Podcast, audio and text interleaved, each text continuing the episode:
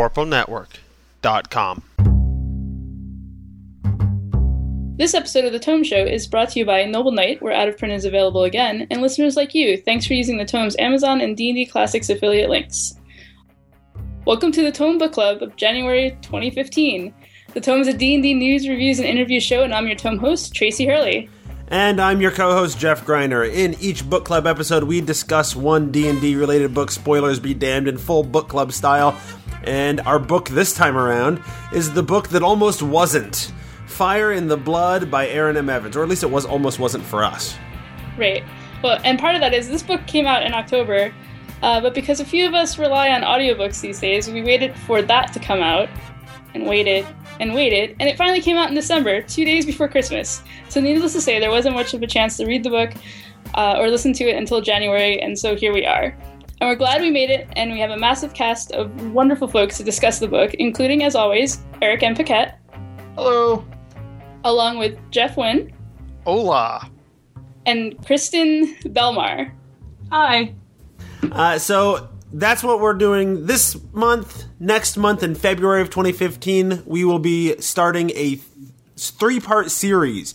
We're going to read three non D&D books in 3 months, one book per month. Tracy, Eric, and myself are going to each choose one book, and everyone else has to read it whether they want to or not, at least of the three of us. Uh, the idea is to expand our horizons while we maintain our D&D fandom. Uh, February is Tracy's pick, and she's going to have us read Oath of Fealty by Elizabeth Moon, which she's spent the last 15 minutes telling us all about. Yeah. it should be a good time. Uh, but before we get into the episode, uh, we should talk about our sponsor, Noble Knight. They're a great game store that specializes in finding the out of print. Our pick for this episode, however, is in print. It's the new 5th edition D&D DM screen, only recently out and available for $12 over at Noble Knight. Check them out and tell them that the Tome Show sent you. Hello! Hello, citizens! Oh, thank goodness! Adventurers! We need a noble knight! Perhaps you can slay the beast of retail and reap the promises of riches. Riches? Yes! Great prices, out of print games, the latest releases, and a magic box that converts all of your old loot into cash or new loot. But why? Fantastic! I'll do it! Yes, well, you see, the beast he kidnapped the mayor and can only be slain by the most noble of knights. Yes, yes, yes. I said I'll do it. Yes, the thing is, I was talking to her. What? Fear not, kind citizen. The noble knight will save the day, rescue the lord in distress, and liberate all that loot anyway only possible at Noble Knight. If you'd like to get your hands on Noble Knight's loot, head over to thetomeshow.com and click on the link in the show notes for this episode. And don't forget to tell them that the Tome Show sent you. Ha! I got to do something to help out. All right, so now into the meat of the episode. It's time to talk about Fire in the Blood. For some of you, I think it's uh, what been a couple months since you read it. I've reread it recently, so Excellent. I knew I could count on Eric Paquette. And I, I just got done listening to it for the second time. Very good. I'm halfway through the book for the second time. See, everybody's better at this than me. Good job, guys. I guess like one of the first things we should say it's it's I think a long book. Yeah, for a, for a D&D novel, it was longer than than what I'm used to. It was it was twelve hours on uh, audiobook. Yeah, and most most uh, I think most D and D novels, when converted to audiobook, tend to run between seven and ten at most. and the book itself, for physical book, is 464 pages. Yeah. So Yeah, and that was 12 hours at double speed, right? No, Uh, yeah, yeah. Oh, it was yeah. it was twenty four Yeah. hours at the regular speed, so Yeah. you could do it. you could do an all day fire in the blood marathon if you really wanted to. So so it is a long book, and it's got a lot going on. Did it feel like a long book? no, mm, Not really. lots of things happen, and it, the, the- the the pace goes well of going continuing on for true true to storyline. So speaking of storyline, Eric, what is it? What's this book about? It is. Uh, there's lots of stories going on in it. It's mostly about the relationships in, uh, between Brin and Havilar, and Brin trying to run away from the crown that he doesn't want. annoyingly. Uh, while in the middle of the war, that the war is happening in Cormyr or around Cormyr as Shade is preparing to go and attack. Um, there's also in there there's espionage as uh, Dahl and Farideh are trying to find uh, agents of Shar within the city. Mm-hmm. Have been infiltrated. Plus, there's the whole politics happening in Hell. And, Then- and in Hell and in Cormyr, that you have a, Yeah. a, a, a lot of politics going on. In fact, it only just now occurs to me that I wonder if there's not an intentional mirroring going on there. Oh, there definitely is. They uh, a lot of political maneuvering is echoed either in the or either in Hell or Cormyr, just to highlight the difference and similarities in terms of what the maneuvering is like. Because you have at one point you have Lady Crown Silver, mm-hmm. Yes. who's uh, Brin's aunt, and shortly after you have a Glasya moment in terms of the hells. Mm-hmm. So, and definitely there's a lot of this is how she deals with it. This is how she deals with it, and make your own conclusions. Mm-hmm. I actually found Lady Crown Silver to be a little more mellow than she had been in previous books. Like she's never been like a main character, but she's always. I, th- I thought felt like she was more fearsome in the past, and this time. Well, uh, th- this is the first time we've we've actually met That's Halindra true. Crown Silver at this point. We've we've just heard Brin talk about her. that's true. You're that, that's absolutely right. Maybe she's always been re- relatively reasonable, but Brin has been deathly afraid of her. I I didn't like Lady Crown Silver when she showed up and their comments and all that. I mean, as soon as when she mentions to uh, Farideh and Havilar to s- speak a civilized language when they're speaking together in Dragonborn, I was like, okay, I didn't like that Sure. that uh, that attitude, which is bas- basically insane. I found there was a lot of conflict shown in the story about um, them being outsiders from the main Suzail, where since they were one tieflings and they were not a nobility and all that, you you really saw the conflict of of Cormyr or Suzail not being very inclusive and you really see that conflict show, but in a good way of how yeah, of, of presenting it.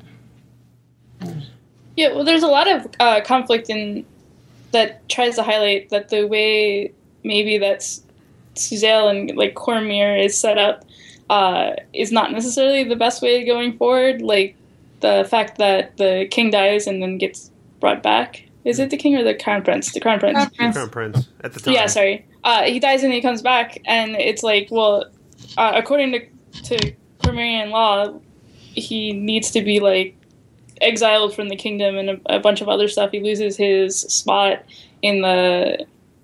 Isn't there something about him being uh, castrated and it, it has to be, be fed to a certain kind of animal? And I wasn't going to go into that detail, but, but yeah, no, right? And I did it and- for you and it's like, um, like why? You know, because Cormyr has stupid laws. right? There, exactly. there, there are no. many thousands of year old magical kingdom. I, I, I assume it's Yes. because there was some some hilarious incident in the past where some o- o- Obarskyr was was raised.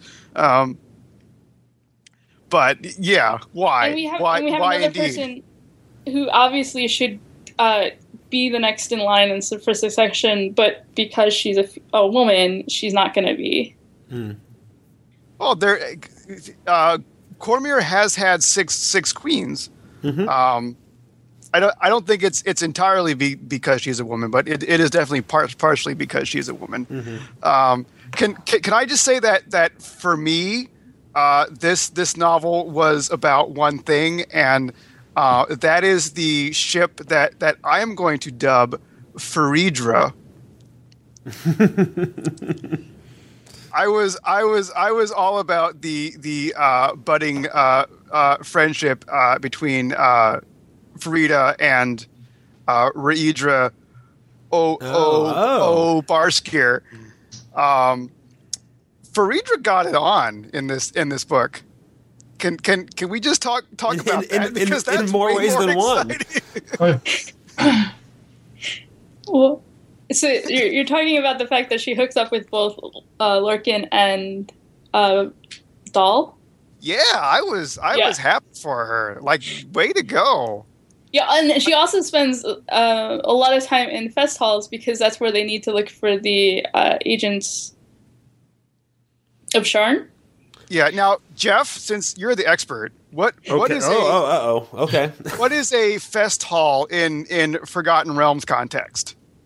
Oh, I don't know. I don't know that I would. Be, I don't know that I would be able to tell you that it's a, something specific or different for for. for It's Forgotten it's clearly not just a place where you go and have a fest because like Farideh is is like embarrassed to go there. Yeah, so there were some implications in terms of how they were using or how uh, Evans was using the phrase here that I don't I don't think I've run into in previous Realms books. So I don't think it's a Realms thing so much as as Evans was the author was making it something about um, Cormyrian culture or whatever. So they were calling it a fest hall, um, and and it and I'm, try- I'm trying to remember back to three weeks ago when I listened to it. Um, I want to say that, that that there was almost an implication that there was a uh, almost a strip club sort of vibe going on. Some of them were definitely more like strip clubs, and some of them were more like burlesque shows. Yeah.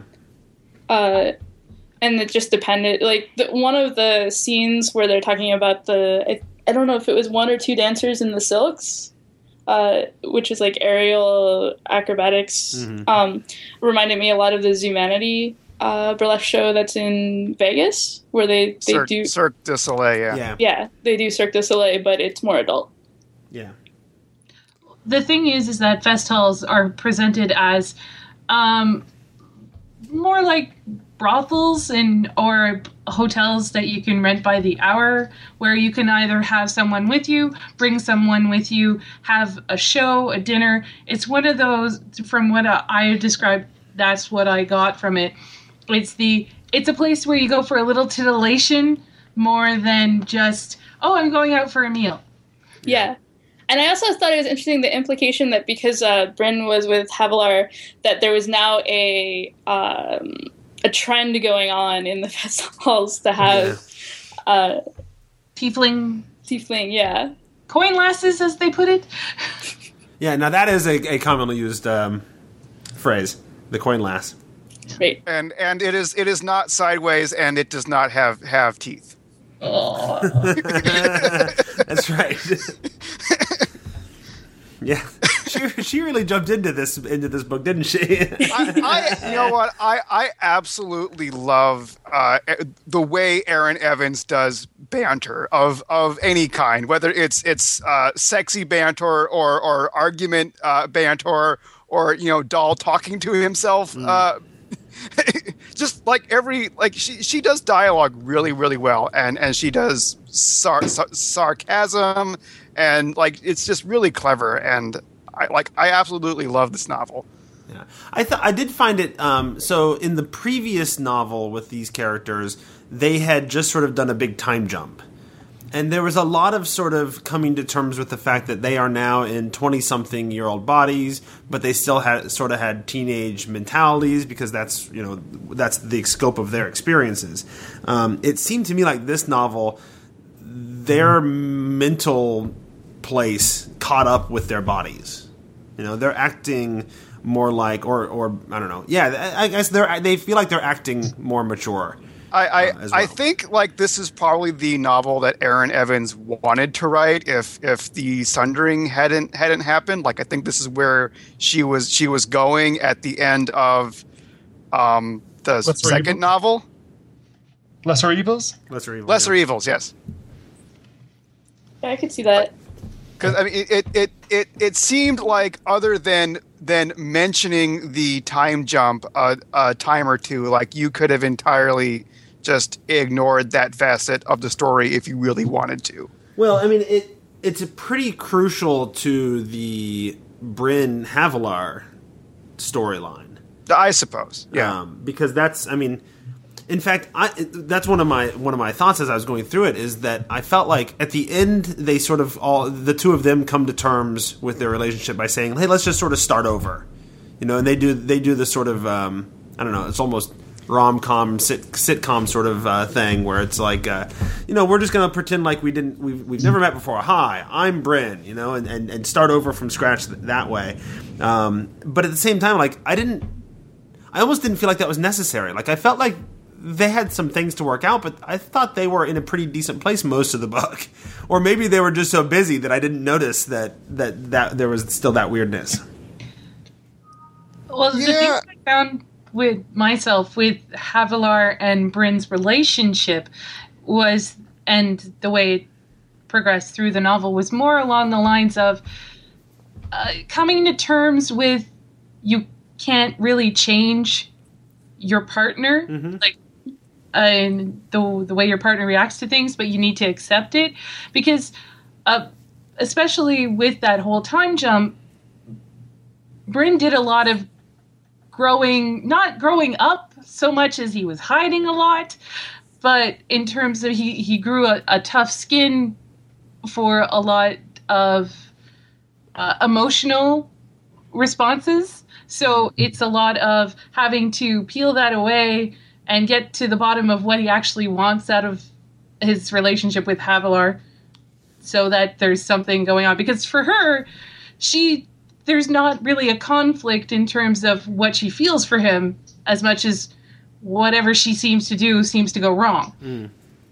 Yeah, and that's that's sort of the thing. Is I felt like they did this reset, like we're gonna restart our relationship because everything's weird ever since we did the time jump. Um, but I, I didn't feel like that was specifically the problem for them most of the time. I thought there were plenty of problems for them. I just don't know that I felt like the time jump was the cause of those problems. No, Brin's just being an ass. well, and in and in fairness, like to him, it's it's almost weird that he hasn't completely moved on. Like this girl's been gone and presumed dead for how long? Seven and a half years. years. Seven and a half years. I think after seven and a half years, if you haven't moved on, and then when they suddenly walk back into your life and he's he's immediately back into it, it's like, well, that's that's that's almost even more weird. I know it's more romantic. It's it's almost like it's a storybook romance, Jeff. Yeah, yeah, well, like I'd buy it from her end, right? Because then- for her, nothing, no time passed. But It's a storybook romance and then gets real. Because like part of it is that they're dealing with part of uh, when they originally got together, Brin was pretty much still on the run, right? So he didn't he was running from his obligations and now he's trying to not do that, but it leads him to do things like not stand up for her mm-hmm. and make her feel uh, less valued, which means he might lose her. Mm-hmm. Because it's uh, unclear at the end of the book, like it's not very clear that they're going to end up happily ever after. well, no, and and, and I think that's because Erin Evans intends to write more books. you know, Yeah. If they ended up happily ever after, then that that that's a whole story thread that's gone. So. Yeah.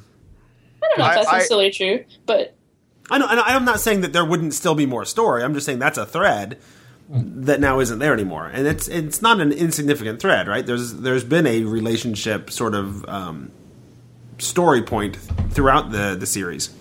Yeah.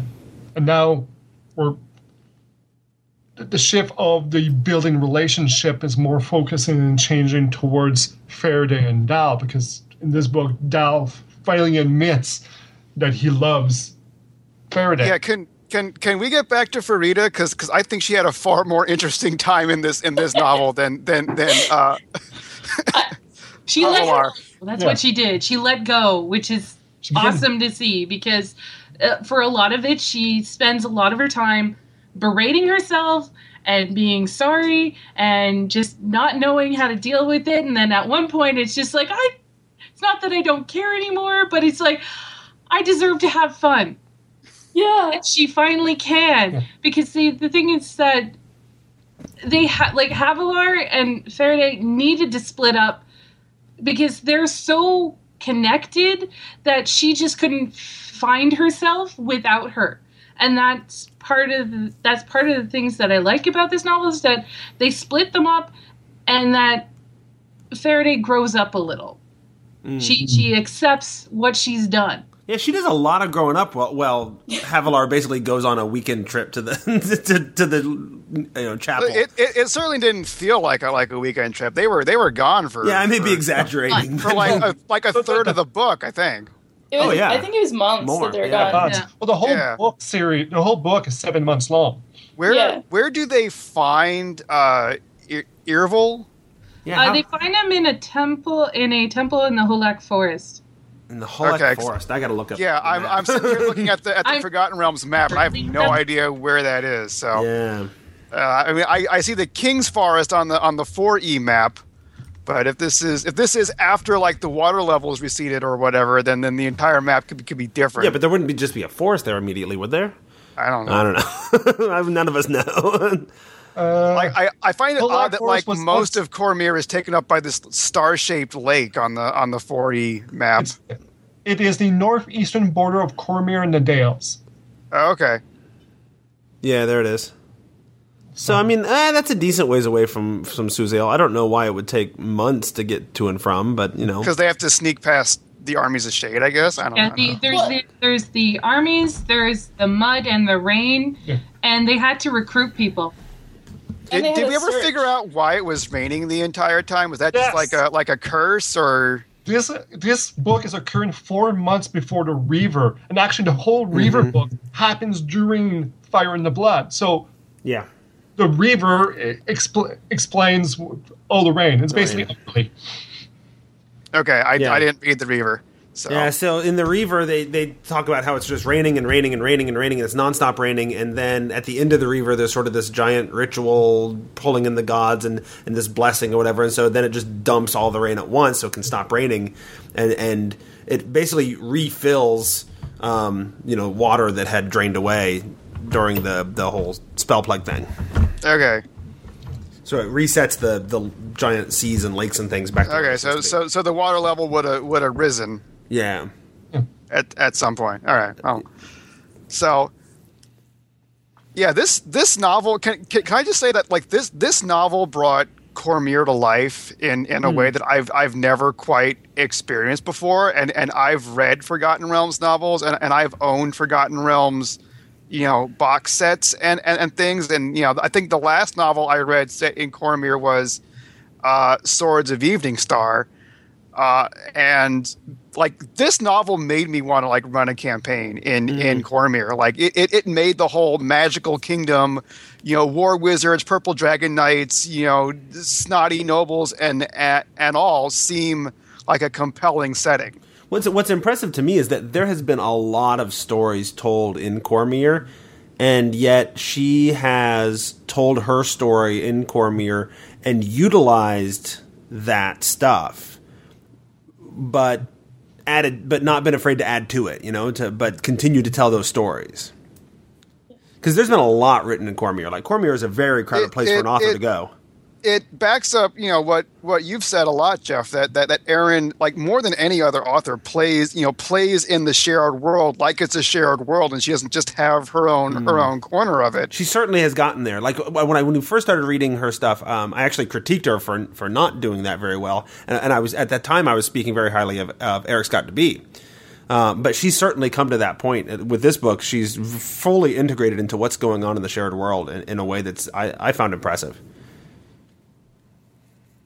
And she's even went and made changes to the world because by the end of the story, I mean, uh, the king is dead, and the whole the whole lineage is twisted and changed and resolved to make Yeah, Rick two two queen. two kings are dead, and one king has abdicated, and we have a queen on the throne. And she, and she, utili- Was- she utilizes several characters from Greenwood's recent novels as well. Um, and, and not and not like necessarily major characters. You know, there's the ghost. Uh, what is it, Alusair that runs around. Alusair, yeah. Uh, but there was also some of the war wizards that were like, oh, I recognize that name. That must have been in Greenwood's recent uh, books. Uh, like, like, well, I mean, Ganrahast is is like, you know, he's he's probably like in the campaign setting because Well, right, right, right. he's the war wizard. yeah. But there were some others, uh, some other war wizards, um, but beyond the High Mage that that I recognize as well. Yeah, I, I, I, I, I think beyond uh, Farideh um, Ra- Raedra was was my favorite character in this book. I really enjoyed like just watching her. You know, like she she could have just been this this snotty noble like like all the others, but but she was like she was amazing. I love the um, taking apart the dresses to make armor, basically the silk armor. Mm-hmm. And like like planning that all out and getting the women to to fight a bit and stuff too.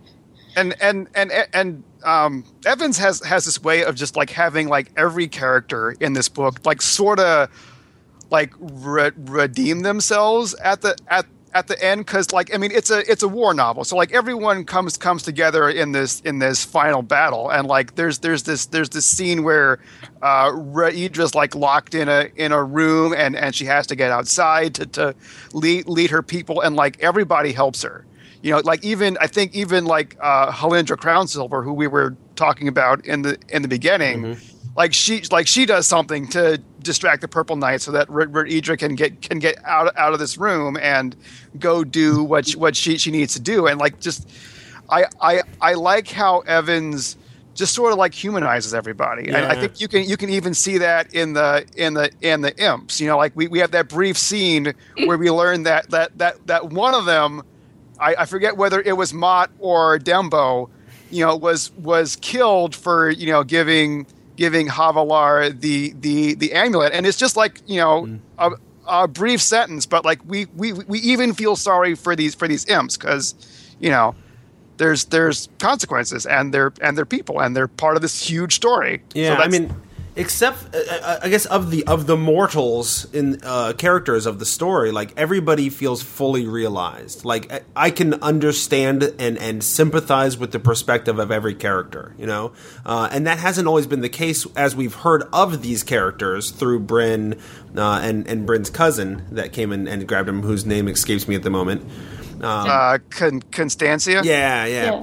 Um, and so, so they ha- they haven't been fully realized through their interpretations of them, but that's also, I mean, that's how people work, right? We don't always consider other people that complexly as, as you know, fully realized individuals. Uh, but so, like, I found all of everybody to be fairly um, sympathetic and and realized, like, there was no character who was a a minor villain. The villains were not the ones getting a lot of attention, except for the ones in the hells, right? We got some attention from from them, but in terms of the real villains, the real villains were Shade, and at no point in time were we told the story from their perspective. Um, we were told the story from the perspectives of the people in Cormyr, and they all felt like, yeah, I could totally see why they're doing what they're doing, and I don't necessarily disagree with them. Now it's just a bunch of people with difficult choices to make.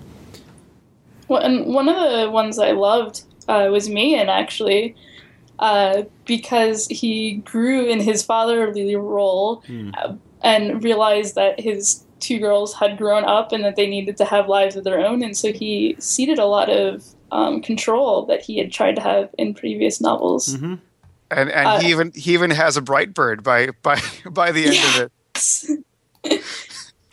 Which is interesting because um, Mehen to me seems to have slowly taken more and more of, of a of a back role, I guess, in the in the story. Like in the first book, he was clearly one of the main characters. Um, in the second book, he continued to be, and then uh, then he just almost completely disappeared. Now they finally got him back, and and and Well, I think I think we're we're going to get way more of Mehen in the in the next book because they're going to Tymanther. Yeah, well, and and they and we might, but I I, I feel like a lot of what we've gotten um, in this book from him almost seemed unnecessary. Like I, I appreciate the the explanation of his relationship and, and some of that background or whatever, um, but in terms of telling this story, I don't know that it was needed. Uh, unless, and, and this may be very well the case, and, and I think what you're talking about, Jeff, unless it is setting the the stage for the next book. Now, can can somebody recap for me like what what Mehen's backstory is? Because I, I I I can't remember who this Ar Arjani person is or or why he was exiled. Um, Yeah, so I think it was, and, and I, I'm trying to remember myself. I think it was um, he was supposed to he was uh, supposed to marry this person. Um, a, a a female. Yeah, and and that wasn't going to happen because he doesn't swing that way. Um, and so since that wasn't going to happen, and he refused to marry the person that he was betrothed to, um, he was, you know, um, exiled. He was dishonored or whatever. Uh, and and then we found out from this um, story, that from this novel, that well, the person who was in charge that did all of that exiling, and apparently it wasn't just Mehen that got himself in trouble and kicked out, has actually um, been gotten rid of, and the new ruler has sort of said, "Yeah, that was all." Well, who's like, who's this? Who's this? Our our Johnny person? What like wasn't there a Dragonborn in in the adversary? Um, who was who was kind of hitting on on Mehen or or something, and I, I and there was something about how like b- between the last novel and this novel he went away or something and, and I, I just can't remember what what happened there and I appreciate if someone could fill in the Well- in the gaps in my memory what's what's going on from the beginning was Mehen had a lover. In the first, in when we first find out about that, which is either in the second or third book, I can't remember, but um, he had a lover. He wouldn't give up the lover, so he got banished by that. Um, then, uh, then when he goes to the village, what happens is that, um, which we find out in this book, he has a visitor at one point who then abandons him again. And then we have uh, when he meets up with Arjhani in the adversary, that was a reminder of because he is a figure of uh, myth almost in his hometown because he stood up for what he wanted instead of following the clan. So that person wanted to become like Mehen, and so he went and said, "Oh, you know, let me be close to you," and was literally just that was what he was trying to do. Was he was trying to sleep with him because he's like, "Oh, you're like me. You must automatically want to sleep with me." Hmm. So, because that, but and that was where you saw that first bit of why there are Dragonborn that come to see Mehen every once in a while. Well part of it's also because of, of, of the whole re- religion thing like like I think I think that Dragonborn thought Mehen left out because of worship I thought but Mehen doesn't worship. Right, like he was he was conf- like like a lot of the Dragonborn from uh, Mehen's country think that he was exiled over over matters of of religion when in fact he was he was not.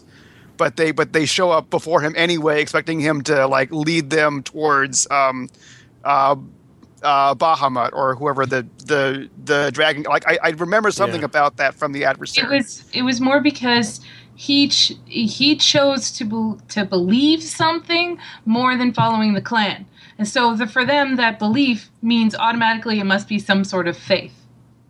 okay, okay. So Maybe maybe Jeff can can ask uh, Erin for me, and she, we can we can we can get the get the Cliff Notes version. All right. I'm going to make a note of that so I remember. Okay. So, so among the sisters, who I mean, uh, Farideh has a soul sight. Uh, Havilar has Zuni, the the dog. I mean, both of them are useful at two different things. I, I, I like both. Anybody have preferences? And and and she has uh, Mott and Dembo, or she she she had Mott and Had Dembo. Mott and Now she just has One of has them. one of them. what? Well, and that's tricky, right? Because um, I think Farideh. So Farideh has a power granted to her because of her chosen status. Um, Havilar, so far that we've seen, doesn't. She has some minions or whatever that have been sent to aid her, but she doesn't necessarily have any power. But that's one of the things that is smart about Asmodeus is he appeals to what they like. Hmm. Fa- with Farideh, she was already a warlock. This this power, she would like to be able to help people. So in terms of the soul sight, you have that, mm-hmm. and then with Havilar, it's she likes things like anything physical. So giving her a pet hellhound or access to get a pet hellhound is way better to gain regard, basically, mm-hmm. than to give her power. Yeah. Because to her, her power comes from having and Power. defending herself and having a glaive in her hand. Yeah. Mm-hmm. And could, could, we haven't really seen it, but could sh- could it be that her power is to be able to summon those imps? Yeah, Um, like like all, all she has to do is say I I'm in trouble and and they show up, right? We'll see. Maybe. I and, and it's also um, I almost feel like Havilar is currently Plan B. You know, um, most of I, I- I feel like uh, Asmodeus or Asmodeus, however we want to pronounce him, um, has put most of his eggs in the Farideh basket, or at least it's the it's the more important of the baskets for his larger plots uh, and that but that Havilar is in in the mix as well. Yeah, because um, while she has Soul Sight, she also had a few other, or at least one other big Yeah. power thing where she like burned everything. She can She she, can turns turn into into, a burning burning angel. Yeah, the burning angel. yeah, Isn't isn't that just a warlock spell though? Or or or not? Is okay. Well, not the way it was written. yeah. It- it, it seemed to be a lot more important than than just a Yeah. spell somebody learns. I can't I can't wait for the um, Brimstone Angels uh, rulebook module for for D and D Fifth Edition. How to cast spells just like Farideh. that's, that's what I want. What what about Lorcan? We haven't talked about him at at all, and he got he got um, he was really evil. Yes. well, and in some At ways, the- in some ways, in some ways, I found him less interesting in this book because he was less nuanced. I guess. I know? I don't know. I, I I don't know about less less nuance, but but he's like he's always interesting. Um, I just I just like you know I just I just like you know uh, again Evans does is, is is very good at at dialogue and and and banter and this this sort of dry this this this dry wit and Lorcan's internal monologue is nothing but that. So like every time we're we're following him, it's it's uh, it's it's just brilliant and um yeah, Yes. like I, uh, Tracy, go ahead. Oh no, I was just gonna say like two of the evil things he does, just so that we're we're clear about it. are, Like he makes Farideh si- Farideh a six, so she doesn't go with Havilar and Mehen and Bryn to to find the Crown Prince, and then at the end he uh, makes it. He gives Dahl a choice that he obviously has to pick Right. uh, saving his family, uh, but that means he can't be around uh, Farideh Farideh. anymore. Farideh Mhm. anymore. I I, I like that he that He he, cannot find, go and Can't contact her directly. Yeah. Yeah, but uh, and this is where he to me has fully transitioned into villain status too. I, like- I don't know about that because every step of the way you can you can still see his point of view. Oh, I can see his point of view, but it, it's not pleasant.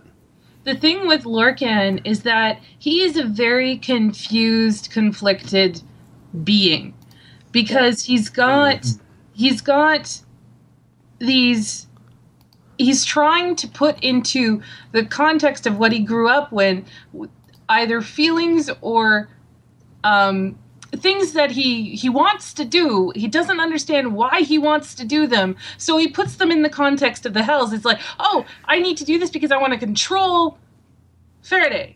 I need to do this because you know i need to keep my head down. So he's justifying a whole bunch of actions to himself without actually knowing in with the way I'm reading it, knowing what he's doing. There is this stuff where the evil acts he knowingly does take them and do them, and this is where you pretty much you cement the whole, as you were saying, evil status or bad guy status. But he has still got that uh, what I that element of there.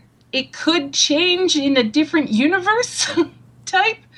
Like So- I, I I think he he still like he, in, in in his own devilish way he loves Farideh, but he, he's also out of his comfort zone. He's got he's got the the ruler of his lair breathing down his neck. He's got the Lord of the Hells breathing down down down his neck, and, and he's where he never wanted to be. And like his his, I mean, he you know kind kind of like uh you know Bryn is is he he's kind of like the the opposite of of Bryn. Bryn is this really good guy who doesn't want to disappoint anybody and and Lorcan is is a devil who also doesn't want to disappoint anybody for very different reasons. But but still like he like there's there's consequences. If he if he doesn't pursue uh F- Farideh and and try and and control her he could he could literally get torn to shreds by you know the, by by the god of evil But but then I what one of the things I found really funny in the novel um, was when Lorcan and Farideh finally get together. It is a kinky scene because there's like the pain element in during it too, and she I has love that that's so funny it's very kinky. it's gonna hurt a little this should be interesting Yeah. I you know what I love I love that that that he makes Farideh sick with with with a vial that is clearly labeled like sickness disease And then he leaves it there. and then he leaves it there for for It's like, several oh, yeah, no one months would ever find that. As the fact that he did also did not do his research on uh, because he actually wanted Havilar and Farideh to stay in in, in Suzail. And, and and you know what's going to happen the second it rolls under the bed and he says oh I'll just leave it there you know Farideh's going to find it Yeah. and she does Which I found, I'm like, oh, that's a little. The, the the problem I had with that is like, wow, that's way too obvious. If you're trying to be subtle about certain things, Yeah. that was like, it was like But it's the the, it- the it- gun scene. Yeah. But I almost, It- I almost feel like, like- it's it's it's a manifestation of just how broken Lorcan is. Like, is there is there an element of of Lorcan that kind of wanted to be caught? Yes. You know, I, I I have thought through the last through the previous like three books that there was a like Lorcan is a is the bad guy, and I really didn't want Farideh to end up with him, so I was really disappointed at one point in this book, although redeemed by by the end um, because she seems to have gotten past that now, uh, finally. Uh, but at the same time, like I felt like, d- despite that, there was a chance that Lorcan could be redeemed. I'm not. I wor- think he still can I, I couldn't care less whether he's redeemed now. Like he's gone. He's crossed the line for me. Yeah, he has crossed the line. He, he, is a he made his choice. made his choice. He is a villain, but he's a fun. I, I find he's a fun villain to have. He someone who's interesting to read and talk and about because of what he does. It's someone you enjoy to hate. I, Well- I disagree. I still I still like him. I like I, I still think he can he can be be a hero. Well, and I'm not sure. Like, I don't necessarily care if they have a romance. I want them to keep hooking up. I'm I'm with Tracy. For power ups. Maybe, maybe they'll they'll do a Dragon Ball thing where where they combine for greater power. Oh, do they have to do a dance first? Wasn't that a Dragon Ball thing where they had to do some dance and then they they merged? I don't know. Yes. But uh, like, so part of it for me is that I mean we've read a bunch of for- Forgotten Realm novels now, and like some of the authors try to do um, the very casual sex sort of thing, and I felt like this was like the best example of uh, from the female point of view so far that I've read. Well, it's then it's the only one that we've read uh, from a female author too. So that Yeah. that, that may be a point of view that that they're more capable of having, or that she's more capable of having. But you know, the guys can can no. reverse engineer this. Absolutely, absolutely. No, Tracy, I will I will once again uh, point you towards the um, uh, the the Harper's books that I, that I brought up several several podcasts ago, and I can't remember the author's name, but she's like the only other female author in the in the in the realms, really. uh, Elaine Elaine Cunningham. writes in the yes. Is yes. that who it is? Yeah, there, there there's a series of like three or four books that Elaine Cunningham wrote in the '90s, so like second age stuff that are really darn good, and I, I would I would point point you towards them. Cool. She did some uh, some Drow books as well, a, a series. Yeah, I, I didn't read those. I, I haven't either. Daughter of the Drow. I've I've been Yeah. interested to check them out though. No. Cool. Well, I think we are winding out down our conversation in just the, the right amount of time because Tracy and I are getting ready to go talk to uh, to Erin Evans herself in just a moment. So, any last thoughts before we uh, before we wrap things up? No thoughts. Oh, I, I- okay. I do have something. I one thing I did appreciate from this book is now I don't read Forgotten Realms. I don't read most D and D books. I've picked up a bit of the Sundering right now, but that's about the extent that I have for Forgotten Realms. But what I did enjoy is that these like Erin Evans explores all characters regardless of the, the the the credo creed sex or any of those things she fully fleshes out any character she touches instead of just keeping you know keeping a lot of um, one-dimensional characters around she actually at least touches on most characters that she uses and i really enjoyed that part I I, I agree. Mm-hmm. And, and and since since uh, Chris said something really intelligent and insightful, I'll just say that I I really wanted uh, Farideh and Raedra to kiss. that is, that is the only thing that could have made the book better for me. But minus minus that, That, that's that's a whole other relationship angle that that I don't think was even uh, touched on. You are dedicated to this. it's a ship. It is it is it is it is it is a fan ship. I think. I think is, so. Is that the term? I don't know. I don't Oh, think you should write a chat book about it. There you- yes, write it. Write a Realms chat book about it. It'll be brilliant. Awesome. We'll send it off to Erin and the Watsy people, and we'll see if we can get it to publish it on the website. It'll be fun. But if not, it'd become a new version of Fifty Shades of Grey. Absolutely. All right. I- Uh, it's the 50 pole arms of the realms. Yeah. would have gone more of the sword angle because Raedra is more for she's all about the swords of the kingdom. So Yeah, I, I did like all that um, historical stuff. Like like I, I, I guess they were like chapter openings, but because I didn't have a print novel, like it, was it was hard for me to like actually like study them. Like they just kind of came came and went. Like here's here's a fact about a sword or a painting. yeah, it was So- every every like part one, part two, part three uh, had a sword a description of each of the swords of Cormyr as Yeah. an intro into it. So it was cool. There there is definitely an advantage of of print over over audio because you because you can go back and, and like actually study things. Yeah, and I've seen some audiobooks do those things better and, and help delineate when those transitions are happening and what's going on. But One thing I did notice for those things is that the wedding blade in the last one for the epilogue, so they speak about Queen Raedra, so that seems to imply this comes from actually the future rather than being mm-hmm. historical. It's uh, a, a future painting and all that, so. Which Oh, yeah, yeah. I thought was cool. well, that's our discussion. Uh, let's chat with Erin M. Evans, the author of the book. we are here now with Erin M. Evans, again, author of Fire in the Blood. How you doing? I'm doing well. How are you guys? We're great. I'm going to speak for Tracy. We're great. right, Tracy? Yeah. Okay, definitely. So, Erin, Fire in the Blood. what what's Fire in the Blood about? That's how we like to start. Um, Fire in the Blood is. Oh man, I, I'm like I wrote this book so long ago. Yeah. Uh, it's about. It's actually Fire in the Blood is the sort of the sequel to Brimstone Angels that I had always planned, but um, sort of epic level instead instead of of heroic or whatever it is you do now. Um, it's the story follows uh, the adversary story of Farideh.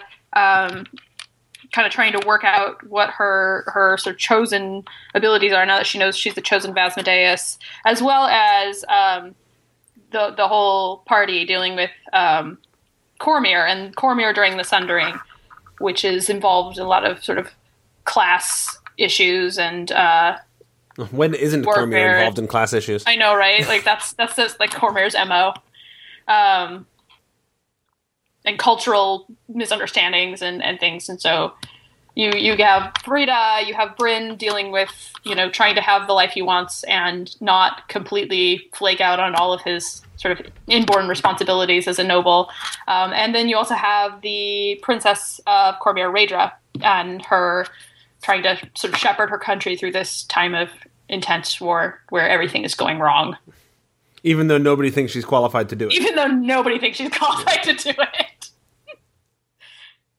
I loved how uh, she created her little war council, and then she's like, "I need a plan.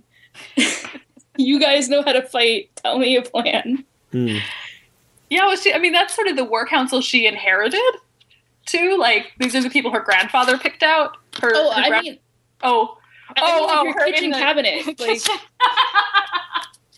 where she's like, I have kind of a plan. So, so yeah, like her, like I kind of have a plan, but I need someone to tell me why it works or doesn't work without getting their ego in the middle of it, mm-hmm. right? Because, like, yeah, the reality is you get in that kind of situation, and and people want to kind of knock you down a peg and be like, see, you don't know everything, and it's like that's not actually the point right now. So, other than Shade, who is sort of a nebulous villain, because there's not like a villain in, in, in Shade specifically. I mean, there's the one that comes riding in on the purple dragon. I'm, I'm Yes. doing I'm doing air quotes, so you have to listen to those. Um, who who is the villain of the story? that's sort of tricky, isn't it? It's uh, it's it isn't a sort of traditional sword and sorcery narrative in that way. The the antagonist is um is a little more fractured. It's there's sort of like I could get probably get into a like the the uh, the antagonist is in all of us. It's our own doubts kind of thing.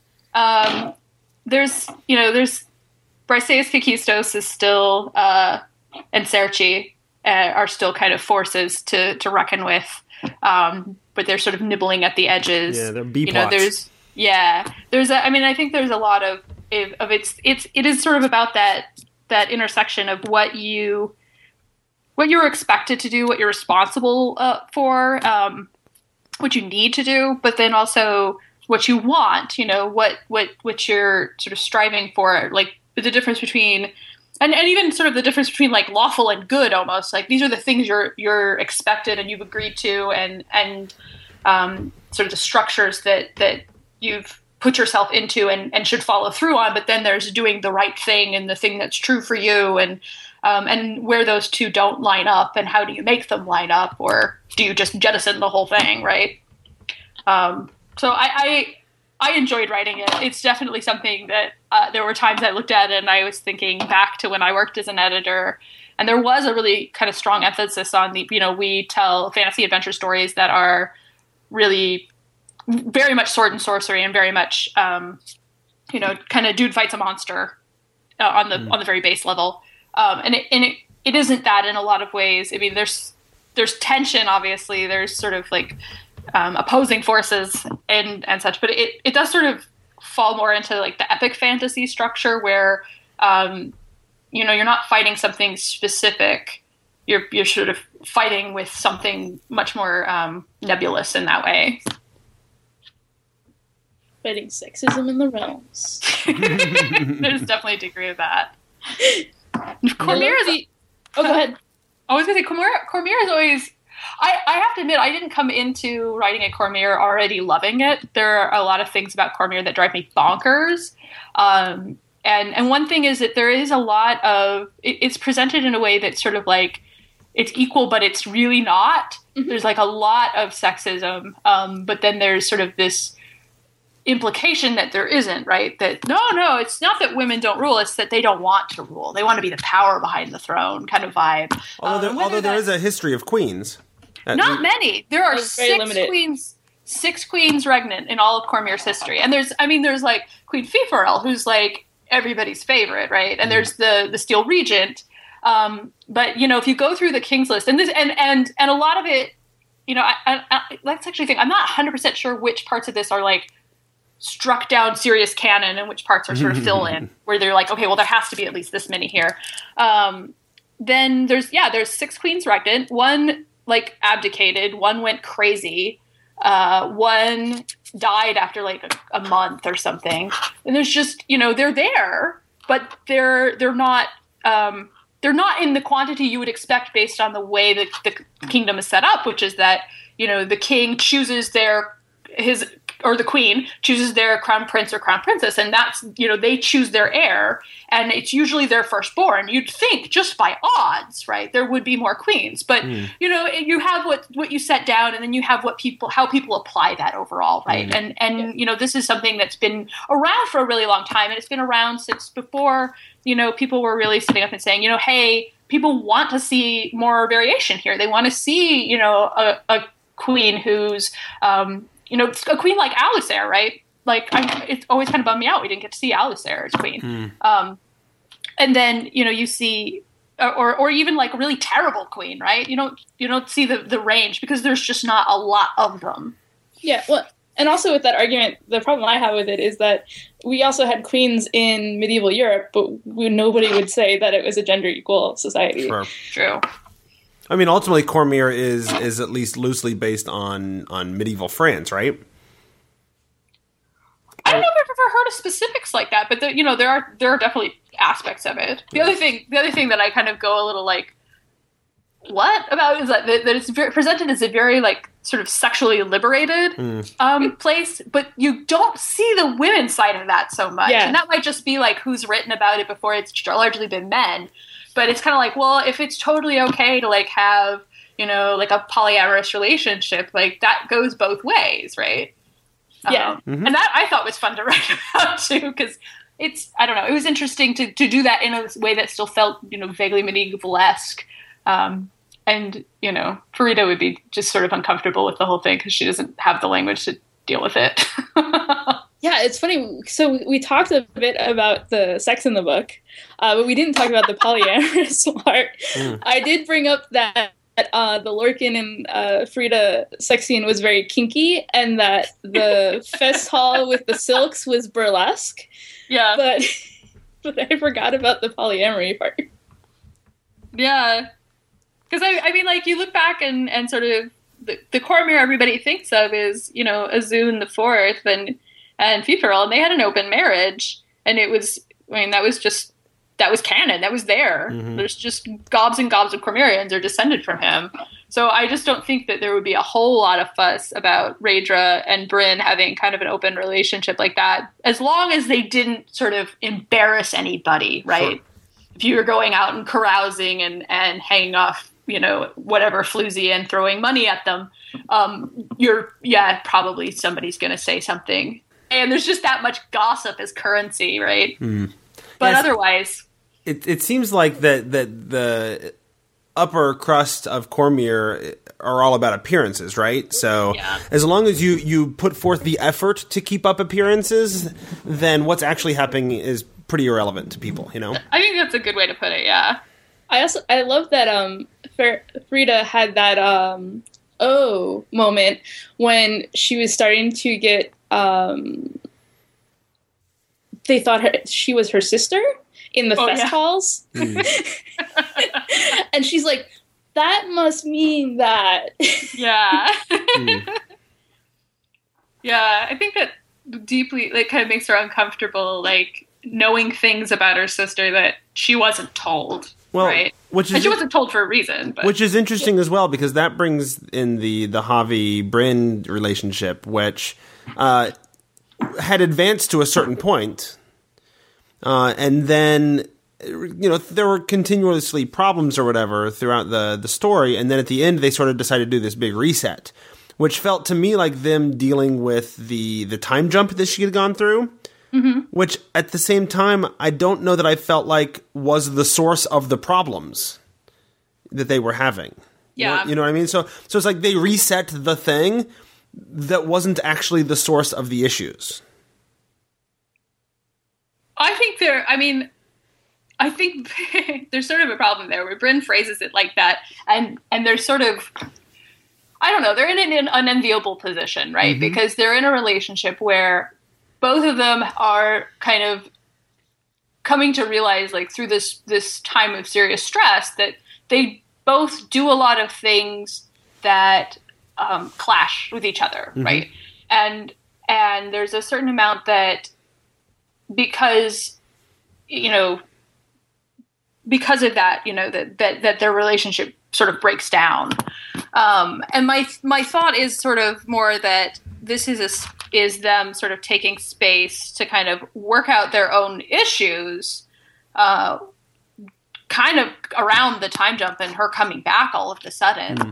while recognizing that they're they're still in love with each other. Now, does that is that fixable still? That's sort of the question, right? Like, I think everybody in a serious relationship goes through points where you get sort of really out of sync and really out of alignment and and sometimes you say okay no that just shows how we don't work and you know sometimes you say oh, okay wait let's like figure this out and then sometimes you try and figure it out and and it just it's longer and worse um, but I, I mean that's there it's a weird thing because there's not really a, a real world parallel to it but mm-hmm. Well, I mean, I think though that sort of stepping back, yeah, is pretty common, but I don't find it common in books. Like usually it's all either burn it all down or happily ever after, oh yeah and not like an actual adult. Uh, uh, we have to work at this sort of thing. yeah, and that was the thing that too. I because I was talking about Mehen a little bit. Um, I loved how he grew as a father Mhm. to the point where it was like, uh, yeah, my daughters are old enough; they're gonna have people in their lives, and then they're old enough to make those decisions, yeah um, which I thought was a very adult uh, way of looking at it that not necessarily all fathers do. Speaking Yeah. of speaking of Mehen, A we had, healthy way. yeah, we had a request dealing with Mehen during the Oh, really? conversation. Um, could you give us the cliff notes, uh, s- uh, the story of Mehen? Um, I can. It's called Ashes of the Tyrant. I'm working on it. Um, Yeah. so, so yeah. So you've gotten through the series. Of, you get like little bits of uh, and hints about Mehen's past and and what's brought him where he is. And in Ashes of the Tyrants, you kind of get a much more detailed uh, exploration of it. And then also they go to Djerad Thymar, so you get um, kind of the repercussions of it.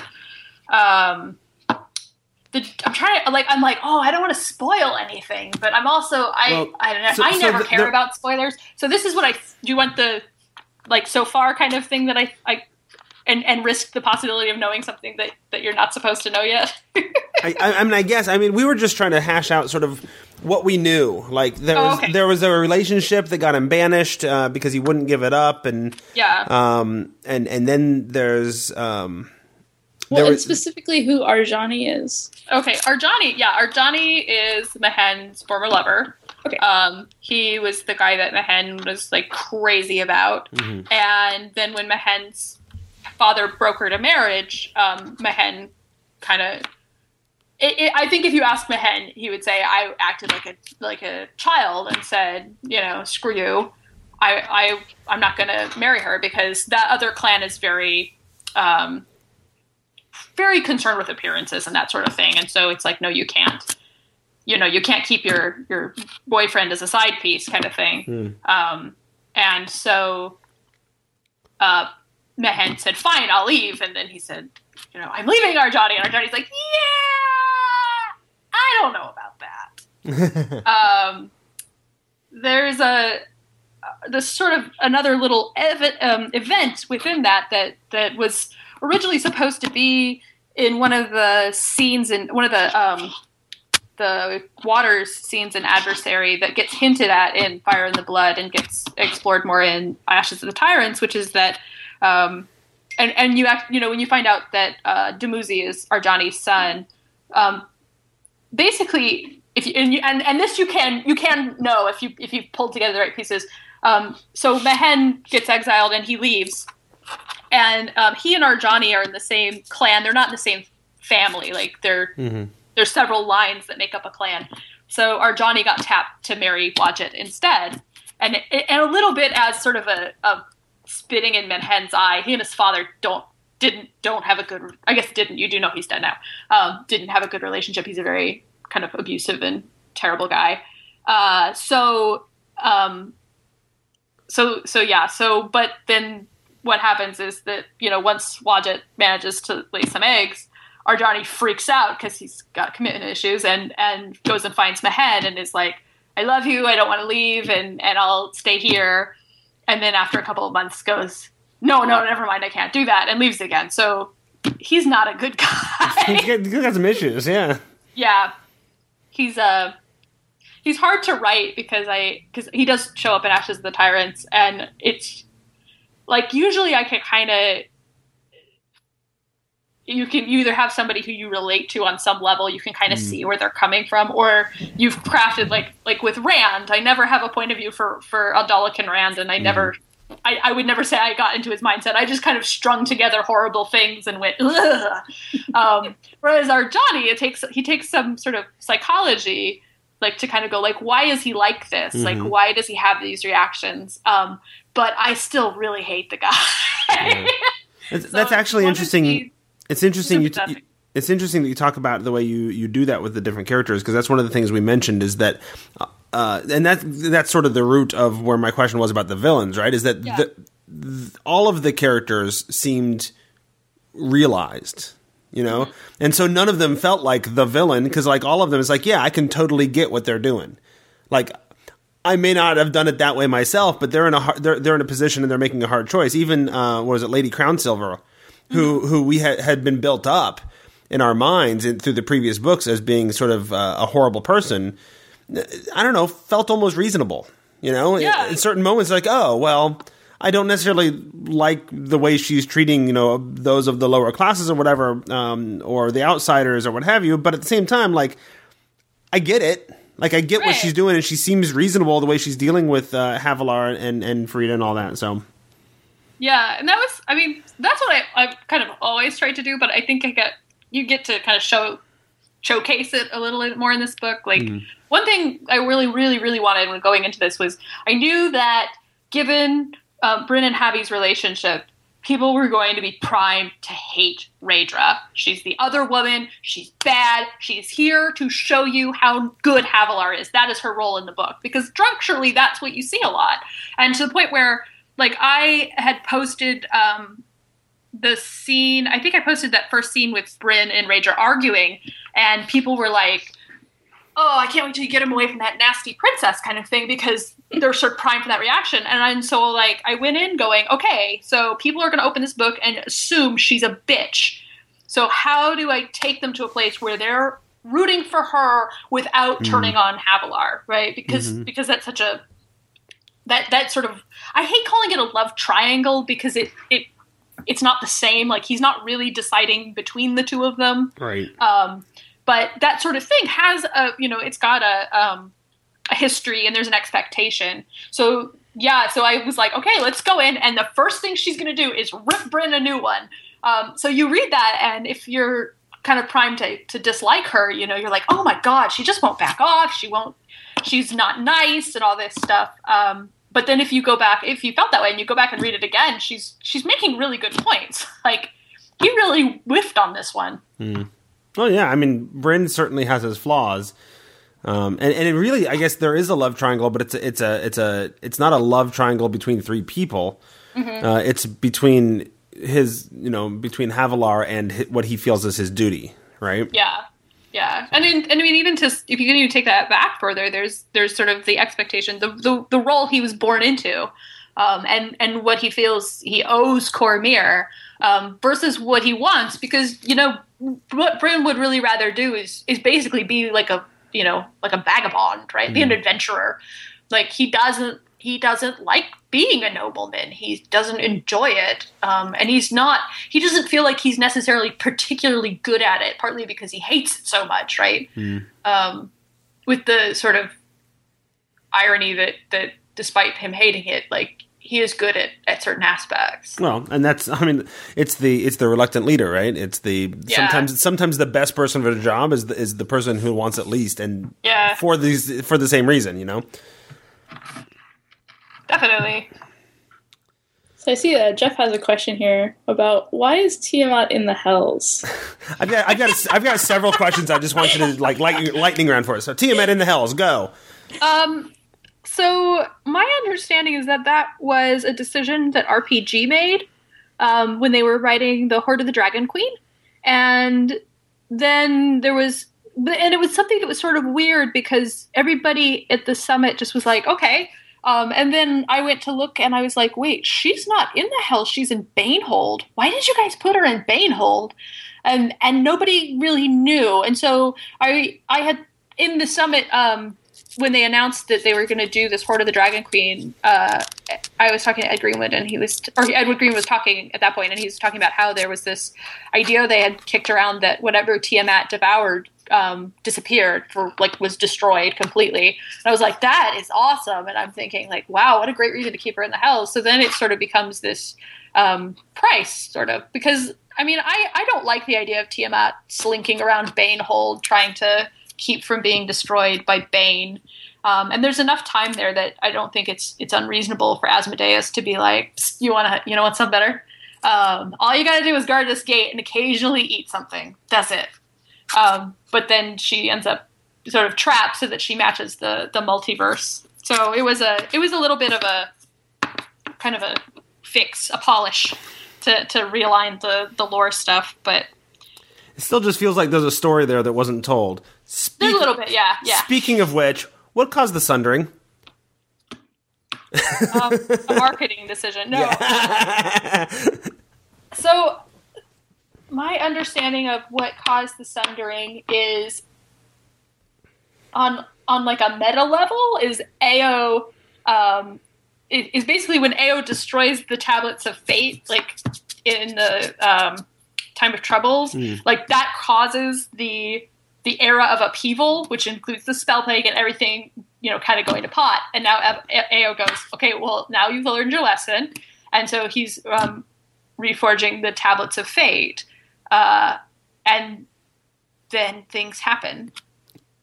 But Okay. the, you know, part of writing the books that are they're sort of taking place on the character level is not worrying about that part. Oh, sure.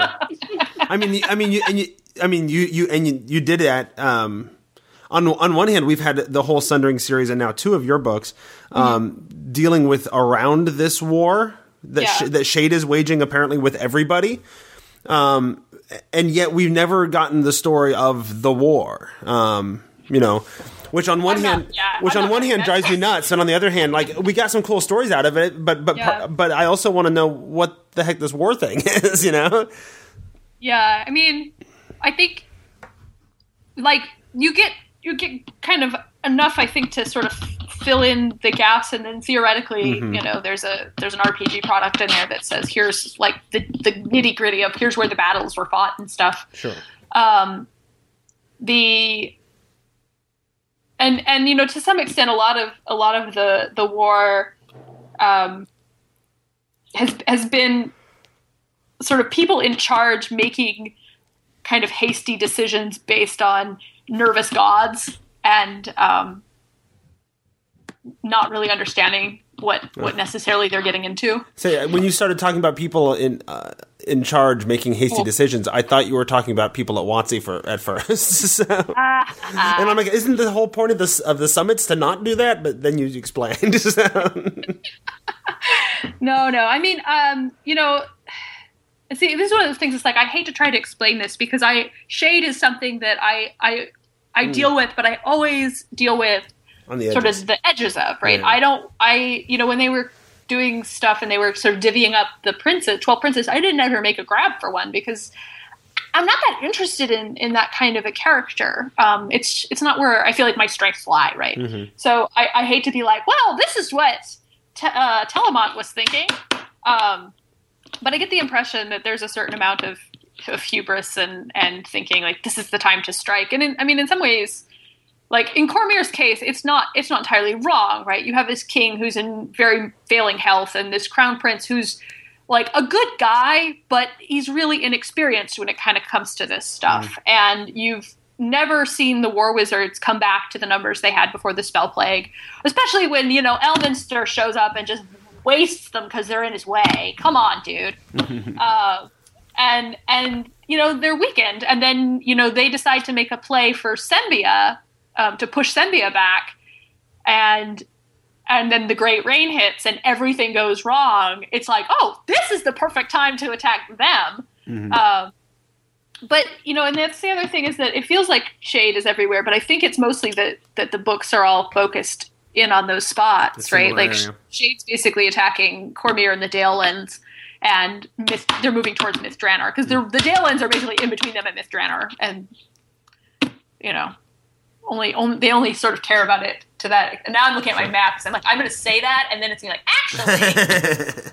Um, now, what I know is that, that when I was we were talking about the army movement, I was like, I need to know what's happening with Harrowdale because you know, like that's going to be on Dahl's mind. So Sure. if I really need you to not like wipe Harrowdale off the map before this date because I I have to deal with it. Um, and they basically went for nobody goes to Harrowdale; it's too far away. Okay. Yeah, and actually, uh, and you touched on some of the things that that we um, that we talked about a little bit in our discussion as well. That that you really danced in between the lines of a lot of other people's stories in this. Oh my gosh, yeah. But but you did it like really well. Like it felt thank you. like yeah. You I mean you were you were in the shared world in in a lot of really interesting ways. So. Uh, with the Great Rain going on and the War with Shade going on, that that's intersecting with several uh, other novels, and then um, I mean, uh, it felt like, um, and I I can't pull the names off off the top of my head right now because I, I listened to the book like three four weeks ago, um, but the it felt like there were war wizards that were not like the head war wizard yeah. um, that were my, you know B characters or whatever from from Ed's books as well that you brought in. there were there was one. Yeah. Um, well, there's so there was Ganrahast and Vainrence. Yeah. Um, and there was um, oh, I'm totally blanking on her name too. The lady, the the the woman. and that's um, the, that, I think that's the one I was thinking Yeah, of. So- yeah, her. Because I was, I mean, that's the kind of thing. I mean, there's a little bit like, okay, every war wizard you've seen in the Sage of Shadowdale series and, and the Herald is not going to appear here because they're, they're like they're really they're like I asked I'm like how many war wizards are there? And I don't remember the number off the top of my head but it was it's not a lot right? And they have two fronts and then you know they have to protect the palace and Suzail and and it's kind of like okay it's going to be spread thin. You're going to have like you know the newbies and you're going to have people who are like like Ilston who's young and talented um, but who probably wouldn't be a full war wizard if, if you know this were happening 120 years ago right um, so but yeah then and that was it's interesting too because I at some point someone said well why isn't you know L in here and why where's Storm and Mirt and I'm like no actually I I I've actually looked at where all these people are. They're not in Suzail, fortunately, because that would be really tricky to have to write. It was sort of nerve wracking in the first place to pick up Foril and and Ganrahast and And Um, Alusair, she makes her cameo. that's true, Alusair. But you notice I didn't make her talk because I was like, I won't be able to match that voice. Mm. I like Alusair. I want to see more Ghost Alusair running around. yeah, I um I know I, I I may know she might she might be showing up in another book. Oh, okay. So I only have one more question uh, left. So I'm going to see if Tracy has anything else before I ask it. I can't think of anything. No, Alright. it's I just um I just say I'm gonna love this. I love the scene with the dresses where they take apart the silk dresses. How did you Oh. think of that? So I I saw um man I don't know where I saw it, but I so I'd actually seen uh I was trying to think of something for them to do right because this is another thing that that that while there's room in Cormyr for women to be fighters and things, when you're getting into like the nobility, um, again, it's about appearances. So you you don't those those noble girls have nothing to do. And when I looked into sieges, because I'm like, okay, well, what's got to happen here? And it was interesting because it's kind of like once you've kind of secured everything, it's a lot of waiting. Like I read a lot of things where, where people were talking about like, and then we played cards for like hmm. 18 hours because they were late. Because there's nothing you can do, right? There's there's not really any more prepared you can be past a certain point. And I'm thinking like, you know, you have all these other girls who are or women who are Raedra's age and who are, you know, you know, kind of twiddling their thumbs because their parents are like, no, you are not marching out. Um, like, what can they do? And and I I was kind of looking for different ideas, and I found this thing about um, uh, like ancient Mongolia. They they would wear these silk shirts, and then if the arrow hits, um, the silk would like kind of hold against the wound so you wouldn't bleed out. Uh, so I, I shifted it a little and I said that the the twig the twigans I don't know how to say that word I'll be totally honest Twegan? Twegan maybe That's, that's, that's how I, yeah. all right, then we'll both say it that way. The Tweegans, because they're sort of the the fa- fantasy Mongolians, um, in some sense, had done it, and that which makes sense because the they the Tweegan horde attacked Cormyr, right? So that might be something that that Barovus would know or that Raedra would know. And then you know we have the the callback to the the piles and piles and piles of silk that Brin bought up uh, being reused and and giving them something to do, right? um, which then their parents are like, "You're just trying to be scandalous, but you're, you're it's appreciated anyway." yeah, Um, Farideh's flaming angel power.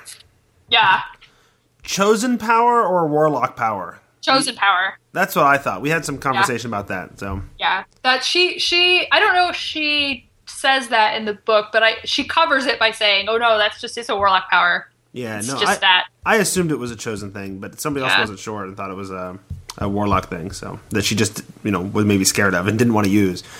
No, the um the one that's like that is the spell. It's a fourth edition spell called Feast of Souls that she does at the end of the adversary, and then she does it the, um in the sewers again. That's the only one where it's like, okay, these stop feeling like. Well, so it's funny because I was like, well, you know, this when she when he te- when Lorcan teaches her that in the adversary, he tells her like, you know, some spells are, that I can teach you are just basically wizard spell, reskinned wizard spells, right? But some are like you can't really deny these are from the hells, and I don't want you to be scared to use it, right? Uh, and then now, you know, the warlock picks off the the wizard spell list, so. Do do we have enough stuff right now that we could build Farideh in fifth edition? So actually, um, someone uh, uh, who works for WotC, Chris Lindsay, built uh, an NPC version of Farideh that went up on the Wizards website, Mm-hmm. which is pretty cool. There, there's one one kind of funny typo. She accidentally got the Great Club of uh, I think like an ogre or something that they had used the same template to build, so that that carried over. But otherwise, it was pretty cool. Um, and so I gave him a list of the spells that she uses in the book, and he came up with ones that were um, Pretty similar. similar. Yeah. Uh, but yeah, I think you. I think you could. I mean, some some of the things spells. Um, see, I don't know because I play a paladin now, so I don't mess around with that stuff. No, so um, because I mean, there's a certain amount that you just want the continuity, and technically, I'm still in the pre fifth edition timeline. Is is my other argument? Like for stuff that's just like ah, it's not compatible. There's not a lot of it, but when we come down to it, I'm still in the fourth edition. and we can assume that the D and D world is larger than just the spells that are provided now. Like there's Very definitely true, more yeah. spells Yeah. out there. We just Yeah, that would be kind of a bummer if they're like, no, no more spells ever. That's Like, it. Okay, you've you've destroyed like the raison d'être of every wizard. Mi- Mistress Mistress back and she says these are the spells. No more research. Like you guys, I can't trust you guys anymore. And, and yet somehow she put like wish on the list because that one's okay.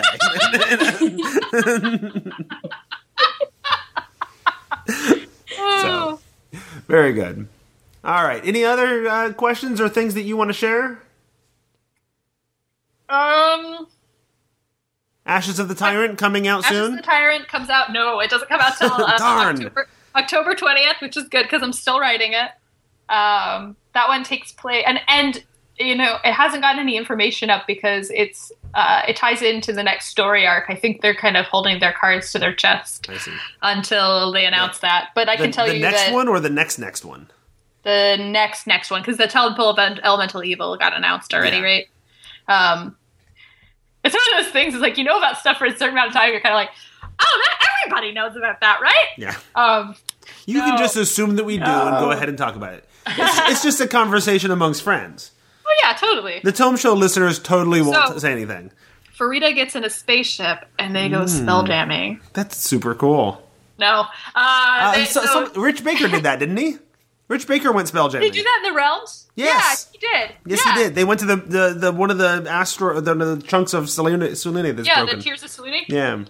Yeah. So, um, Ashes the Tyrant is sort of a, it's like two stories that kind of interweave, and one is centered on Dahl, um, and one is on Farideh. And Farideh's part takes place in Djerad Thymar, um, and I'm like, what can I say about it? Actually, it's really interesting because there's there's been books written um, in, a little bit in Djerad Thymar. Uh, the Brotherhood of the Griffin story was went there, um, but I I love um, fleshing out like fantasy cultures, and that that wasn't really the the thrust of those books, right? So that it's I mean a lot of it takes place in other places with Dragonborn. Um, so I've I've kind of been given the go ahead to by by WotC and also by Richard because Richard Lee Byers who wrote Brotherhood of the Griffin because I you know went to him I said I wanted to do these things and some of it is gonna it's not gonna like invalidate anything he did but it'll be like I'm gonna say something extra and he's like whatever you want to do he says whatever you want to do is copacetic I love that Yeah. um, so it's a lot of fun. It's you know I, I you know there's kind of like how do these clans work together and and how do they you know where the tensions lie and um, it's and what do they eat? What do they call themselves? That was a fun one because like i don't know. It's it, dragonborn is a terrible name for the dragonborn in the forgotten realm setting um, because they come from this world where dragons enslaved them and they don't like dragons and they mm-hmm. wouldn't call themselves that. But i kind of like the idea and, and some people have, have pointed out you know it's the same name as this other thing from third edition and that's confusing. And it's like well actually i like it because you have these these creatures these people that show up they speak you know they speak draconic and they, i think that the draconic's going to be a little different because they've been separated for so long and you know anybody who interacts with them is going to be like what are you? Right? Well they kind of look like these dragonborn things. Like it would be reasonable for someone to start saying those are dragonborn right? Um, but the dragonborn would never call themselves that. They just and and so i don't know in the in the book there's a point where mehen you know brin points out he's like why do you call yourselves that if you hate dragons so much? And mehen says we don't call ourselves that. We just gave up trying to get you guys to stop it That sounds like a lot of fun. It's interesting that you're exploring in so much detail uh, a part of the setting that um, was very much sort of a, a fourth edition-y part of the setting as we're moving into the, the the new edition, right? Yeah. Well, I mean, I think that's part of it because the fifth edition ideally takes all the editions and and kind of puts them into one thing. Um, and you know, with the the summits, you know, there were definitely points where I was like, this this piece isn't necessarily a problem. You know, the the the kind of the negative any negative feedback you have here is is in in the execution, right? Like I'm sure there are people who hate Dragonborn just for being Dragonborn, but I think that a lot more of the tension comes from you dropped it on top of Unther with this mm.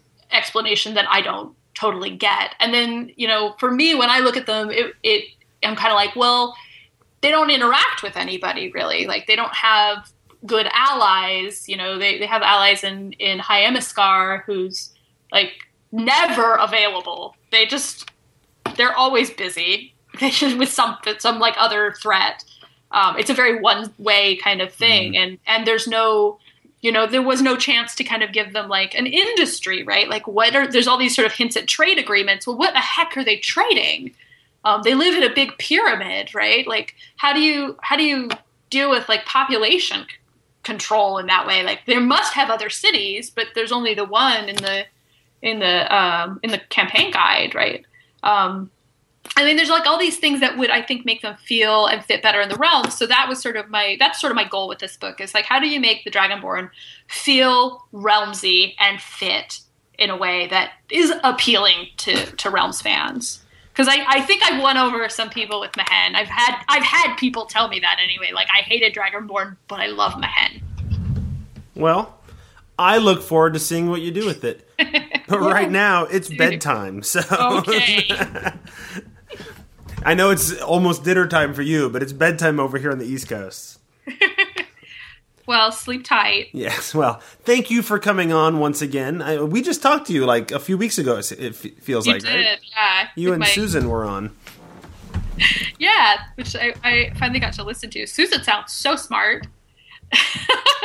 we, we only allow on the best of guests, so we we try to make everybody uh, be the absolute smartest people we can find. Well, I'm sorry. I didn't. I did pretty good for having taken migraine medication and having burnt half my hand off before Yeah, I that. thought so. Like like moment like moments before that. Yeah, absolutely. You were Afterwards, great. I looked at it. I was like, "Oh my god, this really." I probably should have told them to wait a second. it's okay. I can work. I can type now. Excellent. Good. Well, it's been great talking to you again. I'm sure we'll talk to you again uh, between now and I don't know what Gen Con when we'll, I'm sure we'll see you there. Yeah. So, all right. Thank you. And that's the end of this episode of the Tome Show Book Club. We want to say thank you to our guest, Eric M. Paquette. Eric, where can people find you on the interwebs? Easiest place to find me would be on Twitter on at well twitter.com slash Eric M P A Q. That's Eric with a C. Eric Yep. M. Pack. Yep. And Jeff Wynn. Uh, listen to the Appendix N podcast every month. We will read a book and talk about it, kind of like this show, but we talk about old books. Old books. Old books from the Appendix N. And then when you're done with all of those, you can do the new appendix from the, the 5th edition DMG. Yes, and in about five or ten years, when I'm when I'm done with all the books in Appendix N, I look forward to it. It's been really good. I, I like how in depth uh, and sort of analytical you get with those discussions. thank you. Send send fan letters too. Yeah. Uh, and Kristen Belmar. Did I say it right? You did, you did. I'm actually not really much of a web presence. She does not exist on the internet. You cannot find her. Except for here. Yes, this would be my first time. We win. Woo! Ooh. We also want to thank Noble Knight Games for supporting the show and listeners like you for using our affiliate links at dndclassics.com and Amazon. And if you'd like to contact us, you can send us an email at thetomeshow at gmail.com or call our biz line at 919-BIZ-TOME, that's 919-B-I-Z-T-O-M-E. And you can find show notes and other great Tome Show shows like the Appendix N podcast over at thetomeshow.com. That is our thoughts on Fire in the Blood. We'll be back next month reading Oath of Fealty by Elizabeth Moon. Until then, keep turning the page, Tomites.